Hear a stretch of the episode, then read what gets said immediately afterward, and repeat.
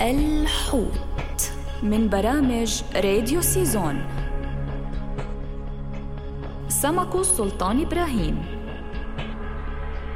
من أشهر أنواع الأسماك البحرية يتميز بطعمه الجميل واللذيذ ويتم تحضيره بطريقة متميزة تجعل طعمه رائعا وشيقا كما أنه يتميز بسهولة مضغه وهضمه.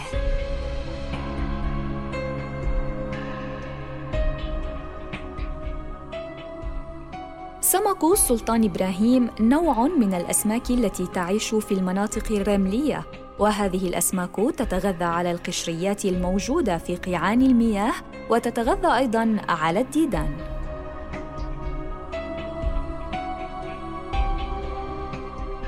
له أهمية تجارية كبيرة، فهو يوجد داخل أسواق السمك المحلية بشكل كبير، كما يوجد في مياه البحر الأبيض المتوسط والبحر الأسود، وفي الجزء الشمالي الشرقي من المحيط الأطلسي.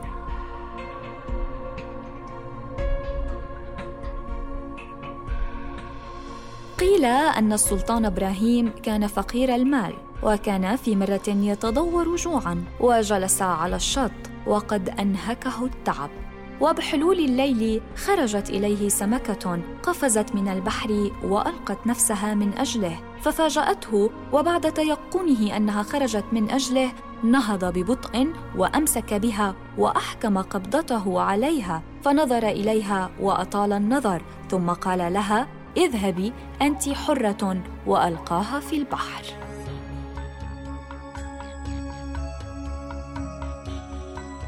سمك السلطان إبراهيم ذو أهمية كبيرة لصحة الإنسان حيث أن الأسماك من الأغذية المفيدة للجسم ويمكننا تحضيرها بطرق مختلفة.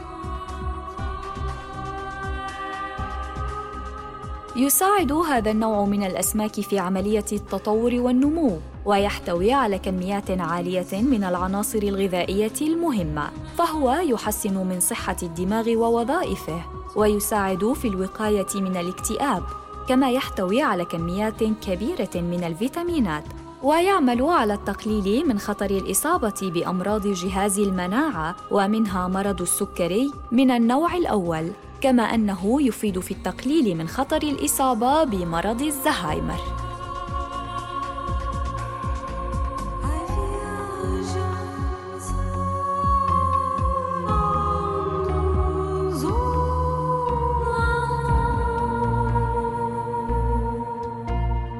الحوت من برامج راديو سيزون.